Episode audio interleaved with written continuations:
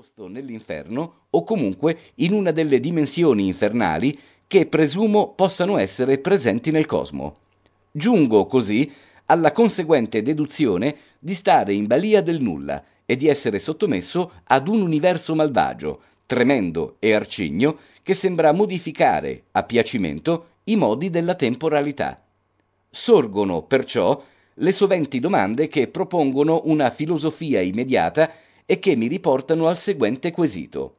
Il volgere delle cose avviene veramente?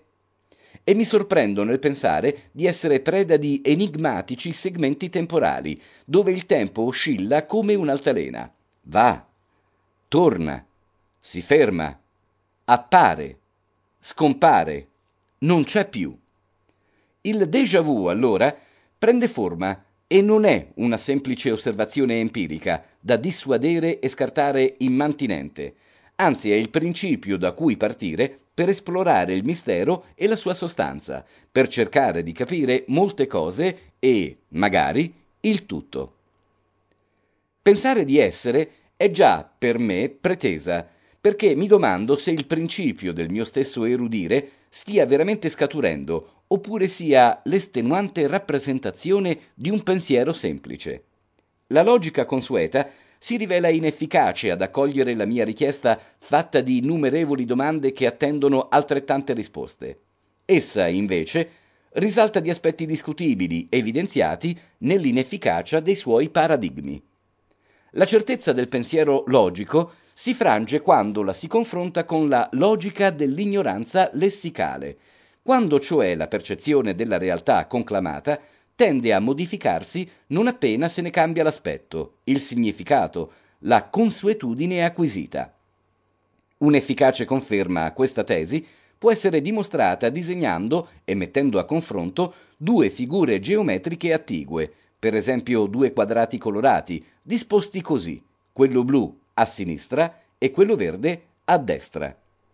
A questo punto scriviamo al piede di ciascuna figura il vocabolo errato, corrispondente alla descrizione della tinta, ossia accanto al quadrato blu il termine verde, accanto al quadrato verde il termine blu. Proviamo adesso a confrontare le capacità cognitive di due persone, l'una colta e l'altra analfabeta. Chiediamo quindi ad ognuna di loro di fornirci, in un batter d'occhio, la disposizione in cui si trovano le due figure geometriche. Il risultato di tale esperimento potrebbe riservare delle sorprese. Infatti, il primo individuo, sapendo leggere, potrebbe porre la sua attenzione dapprima sulle scritte e non sulle figure. Al contrario, il secondo individuo, non conoscendo il lessico, potrebbe non cadere nel tranello insito nella disposizione errata delle scritte.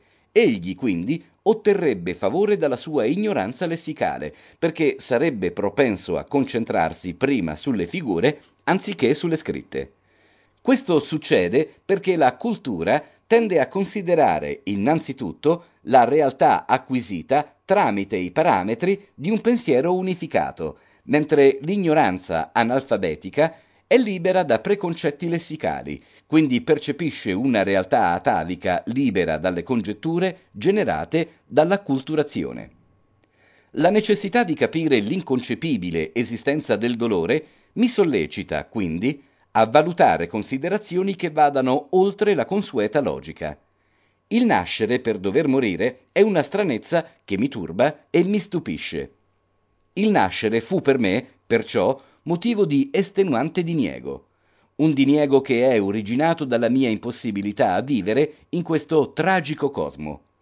Per tutto ciò, la mia anima decanta questa estenuante rappresentazione di un pensiero semplice.